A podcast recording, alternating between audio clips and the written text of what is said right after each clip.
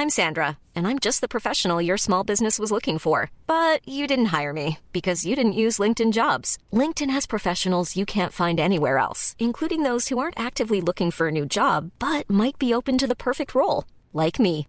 In a given month, over seventy percent of LinkedIn users don't visit other leading job sites. So if you're not looking on LinkedIn, you'll miss out on great candidates, like Sandra. Start hiring professionals like a professional. Post your free job on linkedin dot com slash people today.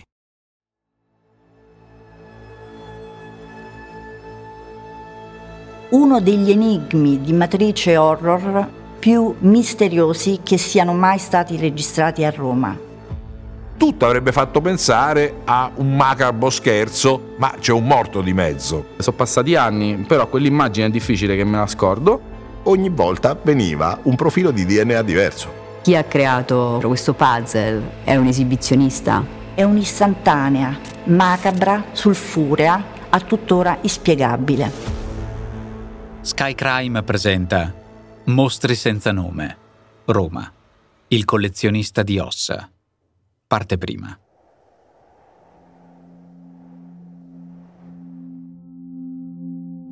Autopsia, termine che abbiamo inevitabilmente incontrato a più riprese nell'arco di questo podcast. Determinare la causa della morte e le modalità con cui è stata procurata costituiscono quesiti di importanza cruciale nei casi giudiziari. L'esame autoptico si avvale di tre fasi. L'ispezione esterna, dove si valutano età, statura, temperatura corporea, costituzione e segni particolari. Poi l'esame interno, che inizia con l'incisione a Y sul petto e sull'addome, per analizzare gli organi, il cranio e il cervello. Infine, la relazione peritale, che di fatto conclude formalmente la procedura. Un tipo di esame capace di chiarire i dubbi sulle cause della morte e di chi fosse l'individuo. Ma se del morto ci restassero solo le ossa. Capita talvolta che il corpo da analizzare si trovi in uno stato di decomposizione tale da non permettere le tre fasi autoptiche. Come riconoscere il cadavere allora? Come stabilire le circostanze della morte? Secondo l'articolo quarantacinque del regolamento di polizia mortuaria, per effettuare l'autopsia è richiesto un medico legalmente abilitato all'esercizio professionale. In questo caso, però, devono entrare in gioco altre figure professionali, capaci di ricavare dati da altri dettagli, magari legati all'ambiente. L'entomologia forense studia la presenza di insetti sul corpo. La botanica forense si occupa delle piante e delle radici. Una fra tutte, però, l'antropologia forense, un sapere che ci tornerà estremamente utile nel corso di questo mistero che ha colpito la periferia di Roma. Un quartiere con i suoi scheletri nascosti. E in questo caso, scheletri tutti da ricomporre, come pezzi di un puzzle. Io sono Francesco Marchi e la mia voce viaggerà assieme alle vostre domande su storie di crimini e delitti. Qui, su Skycrime. Nel primo pomeriggio del ventisei luglio duemilasette fanno più di trenta gradi a Roma. Nel quartiere Magliana, in uno spiazzo erboso tra i palazzi popolari del quartiere e l'argine del Tevere, la temperatura sta per alzarsi ancora. Verso fine luglio, eh, mi ricordo, classica giornata lavorativa, scoppia l'ennesimo mega incendio adiacente il nostro magazzino. Lui è Samuel Sonnino, dell'azienda Saferrot. Un capannone di qualche migliaio di metri quadri con parti coperte e parti scoperte. Tutta la parte della recinzione del capannone eh, confinava con un canneto, canne alte quattro cinque metri che coprivano una pista ciclabile, il fiume e tutto quello che c'era poi alla fine di quella parte della Magliana. Chiamiamo i pompieri perché io con gli estintori di tutto il magazzino non ero riuscito no a domarlo, ma neanche minimamente a fargli, neanche a tenerlo lontano da quello che poi era il muro e i materiali plastici che erano adiacenti a questo muro. Io stavo a fianco al pompiere e dopo un po' che comincia a spengere questo incendio parte un, una sfera. Il pompiere a fianco a me cambia colore, però quando si dice a Roma ha sbiancato, si gira verso l'altro collega e gli fa chiama la polizia. Sono passati anni, però quell'immagine è difficile che me la scordo. Lo spegnimento dell'incendio risulta un'operazione di routine. Quello che sorprende i vigili del fuoco, però, è ciò che rinvengono in quell'area ormai ustionata dalle fiamme. Ce ne parla Angela Di Pietro, giornalista del quotidiano Il Tempo. La polizia scientifica chiamata dai vigili del fuoco arriva, interviene sul posto e verifica effettivamente l'esistenza di questo cranio posto in un avvallamento del terreno, perché probabilmente mosso dal getto d'acqua dei vigili. Quando io sono arrivato sul posto fui informato che eh, nello spegnimento dell'incendio i vigili del fuoco era uscito fuori un teschio. Lui è il professore Luigi Cipolloni, medico legale. E successivamente era stato visto che c'erano anche delle altre ossa. La cosa che mi colpì è che queste ossa erano messe tutte quante in maniera mh, ordinata. Dava l'impressione al primo sguardo un cadavere che fosse eh, stato posto in quel luogo e che lì si fosse scheletrizzato, con le ossa che mantenevano il loro ordine anatomico. La polizia inizia a guardarsi intorno. Il luogo del ritrovamento è particolare. Apparentemente non sembra un posto molto frequentato nella zona. È uno spazio che si colloca tra il muro di cinta di un'azienda che lavorava il ferro e un canneto. Gli unici che possono conoscere bene quello spazio, forse, sono i proprietari dello stabilimento, Sergio e Samuel Sonnino. Arrivò un poliziotto, chiese del titolare, che era appunto io, se ecco mi dica che problema c'è. Dice no, niente, ma lei non ha sentito cattivi odori. Io cattivi odori? Io sto chiuso qua in ufficio, giro per lo stabilimento, sento odore del ferro, del quale ne vado orgoglioso. Dico ma perché sta domanda? Mi dica l'oggetto. Cioè, veramente c'è un cadavere adiacente al suo muro che è stato eh, dato fuoco. Andammo intorno alle mura periferiche dello stesso stabilimento e, ahimè, c'era uno scheletro tutto annerito di uomo o donna, non lo so, e io rimasi quasi infastidito, cioè mi dava fastidio. Dico, scusi, ma perché mi fa vedere questo spettacolo? Io, ma guardate, lì ci stanno i zingari. Al confine del nostro capannone si sviluppavano queste piccole comunità rom, probabilmente anche la causa di quell'incendio, nel senso che la gente del posto eh, probabilmente si sfogava o comunque cercava di mandarli via in quel modo. Questa volta l'incendio aveva portato un cadavere. Forse erano riusciti nell'intento chi aveva fatto questo dolo. Incendi appiccati volontariamente per allontanare ospiti indesiderati. Ma quelle ossa non sembrano appartenere a qualcuno rimasto vittima delle fiamme. Sono ossa completamente scarnificate. Ispezionando i luoghi immediatamente nelle vicinanze del, del cadavere, che in genere si vanno a guardare per cercare di eh, trovare un qualche tipo di traccia che potesse indirizzare magari sull'identità del soggetto, si ritrovarono materiali di vario genere. Vi erano anche residui di abiti, vi erano delle scarpe, lì nelle vicinanze vi era un accampamento di senza fissa dimora e quindi si pensò anche insomma a una specie di discarica di oggetti appartenuti a, a queste persone. Fu anche rinvenuto un marsupio che eh, fu trovato da me, lo aprì e all'interno era contenuto un portadocumenti, delle chiavi di un'autovettura, di un Alfa Romeo e delle chiavi di, di un appartamento. Aprendo questo portadocumenti all'interno vi era una carta d'identità. Anche se l'incendio ha rovinato il documento, per gli investigatori non è un problema risalire al proprietario.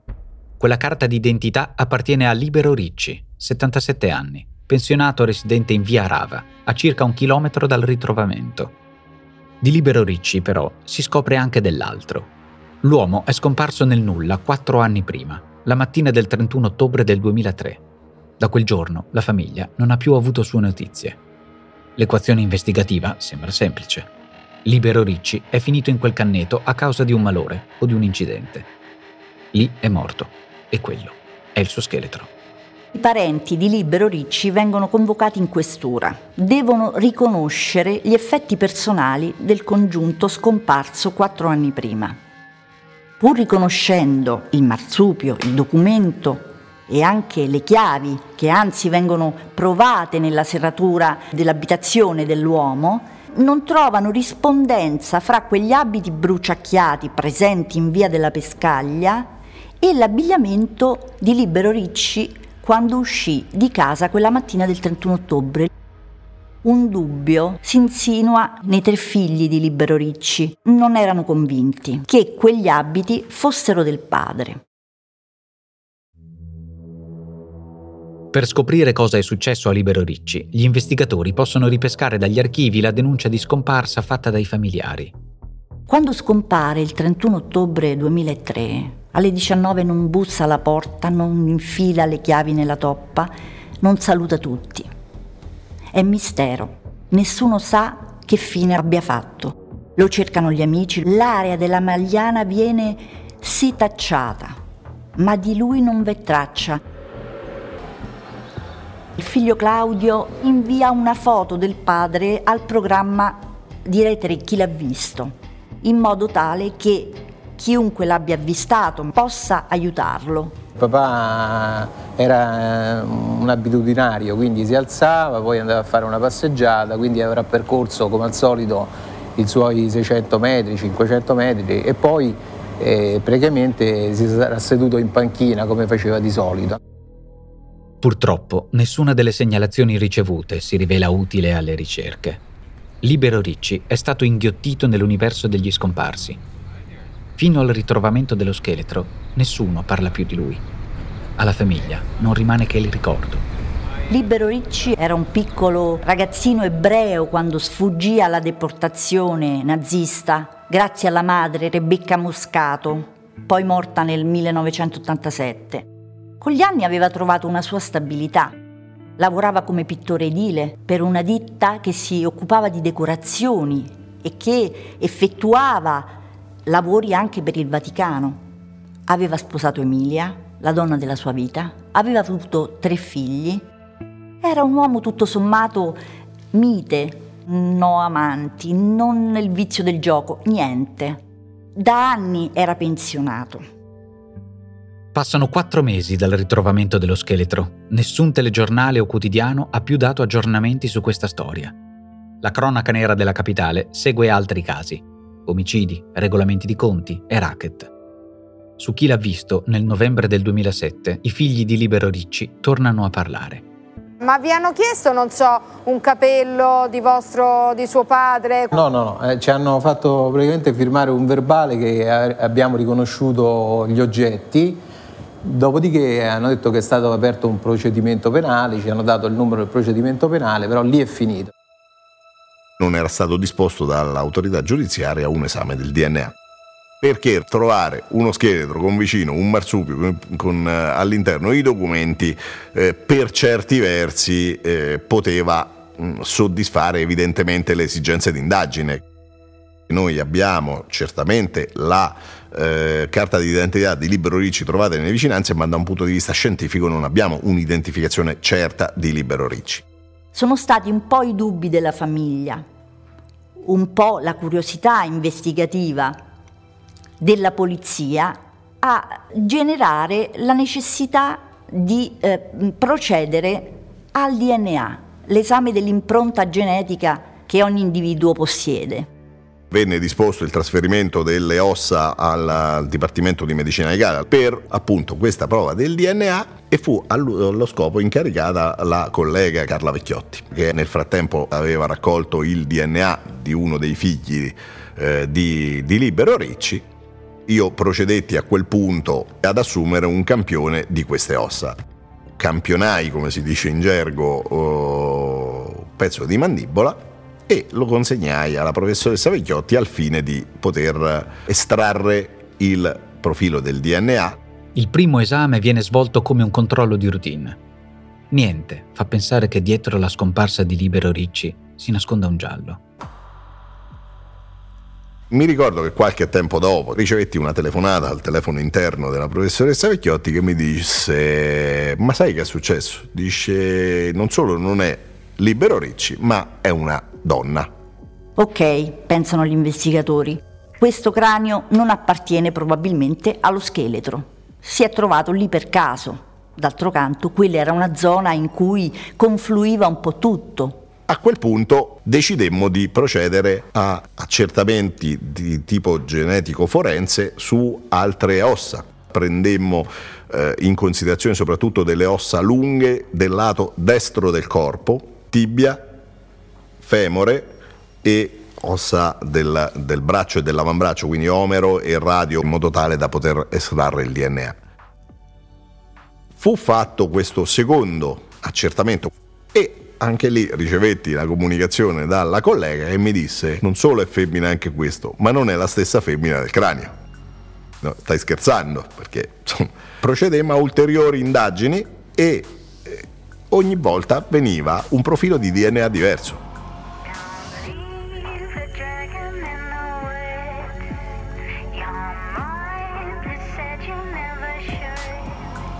Alla fine, sulle ossa su cui è stato fatto l'accertamento, che non sono tutte eh, quelle rinvenute, i risultati eh, evidenziarono un profilo di tre donne differenti e due uomini. Era uno scheletro di almeno cinque persone diverse e non compatibile con quello di uno dei figli di Libero Ricci. Può darsi che Claudio Ricci non sia figlio biologico di Libero Ricci, non sarebbe il primo caso, e allora la polizia ha pensato di proseguire l'approfondimento e cercare un'altra conferma genetica attraverso la comparazione fra quei resti e la figlia di Libero Ricci. All'esito delle indagini, nessuno dei mh, profili di D N A ottenuti dalle ossa esaminate e rinvenute alla Magliana era compatibile con quello dei familiari di Libero Ricci. Nessuna di quelle ossa apparteneva a Libero Ricci. I dubbi dei figli di Libero si rivelano fondati. Quello che nessuno aveva osato immaginare è che quelle ossa appartenessero a cinque individui diversi. Qualcuno però quelle ossa le ha portate lì e le ha messe in ordine. E poi c'è il documento del pensionato trovato a pochi metri, le chiavi di casa. La Procura di Roma apre un fascicolo con due ipotesi di reato: occultamento di cadavere e omicidio volontario plurimo. I dettagli di questa ultima ipotesi di reato non vengono svelati. Certo, anche se quelle ossa non sono di Libero Ricci, una connessione ci deve pur essere con quel ritrovamento. Troppe coincidenze. Non può essere solo un caso. Qualcuno sostiene che chi ha creato quello scheletro, come un puzzle, sia un esibizionista. Desiderava che lo scheletro venisse rinvenuto. Io non escludo la pista dell'assassino seriale o del necrofilo, perché ho trovato qualche piccola analogia tra il caso del collezionista di ossa e le gesta di Ed Gein. Ed Gein era un agricoltore innocuo che viveva nel Wisconsin a cavallo degli anni quaranta e cinquanta. Gli investigatori hanno trovato nella sua casa collezioni di ossa, di scheletri, tende realizzate con labbra di donne, femori che costituivano le basi di tavolini per il tè. Ed Gein aveva una doppia vita. Ed Gein era un innocuo omino di provincia e non avrebbe mai fatto del male a nessuno, e tuttavia era un collezionista di ossa. Nel mese di febbraio del duemiladieci, in maniera eh, eclatante, inattesa, i telegiornali danno la notizia. Gli investigatori non hanno idea di chi abbia potuto dedicarsi a quel hobby inquietante. Collezionista di ossa o serial killer, la procura e la squadra mobile di Roma sono alla ricerca di chi ha sepolto uno scheletro formato dalle ossa di cinque persone diverse. L'eco della notizia si fa veramente, veramente eclatante. Le agenzie di stampa, i quotidiani, le riviste di famiglia settimanali ne parlano in maniera anche piuttosto approfondita, per settimane, per mesi. Io mi ricordo che fui contattato da una giornalista inglese del Daily Telegraph che eh, venne appositamente per un'intervista. Tutti cercavano di capire l'origine che poteva aver, potevano aver avuto queste ossa. Il caso del collezionista di ossa è una storia che tira, anche perché non ambientata in un quartiere di Roma qualsiasi. Siamo alla Magliana. Il quartiere della Magliana è un quartiere che cerca, come tanti altri, una sua identità urbana da decenni. Purtroppo la sua fama è legata al nome del sodalizio criminale più aggressivo che si sia mai mosso su Roma dal millenovecentosettantacinque al duemila. Parlo della banda della Magliana. C'era stato un altro episodio alla Magliana nell'ottantotto, il cosiddetto delitto del canaro. Mio padre compra questo terreno sul quale fa lo stabilimento negli anni sessantacinque. La Magliana, devo dire, anche se periferia, all'inizio era formata da famiglie per bene, potevi girare tranquillo, libero, senza che nessuno ti importunasse. La trasformazione del quartiere ricomincia dagli anni settanta e nel settantacinque si comincia ad avere un, un sentore, una sensibilità che ti porta a dire no, quello è brutto e cattivo, è meglio non frequentarlo, neanche salutarlo al bar. Il tessuto sociale si cominciava a disgregare e quindi i bar diventavano infrequentabili. Si aveva paura quasi di salutare. È vero, la Magliana ha ospitato tanti fatti di sangue che hanno segnato per sempre la storia criminale della capitale.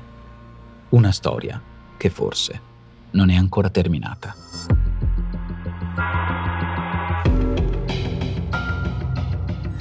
Hai ascoltato Mostri senza nome, Roma. Una serie Skycrime. Adattamento audio Alessio Abeli e Francesco Marchi. Voce Francesco Marchi. Produzione voice punto effe emme.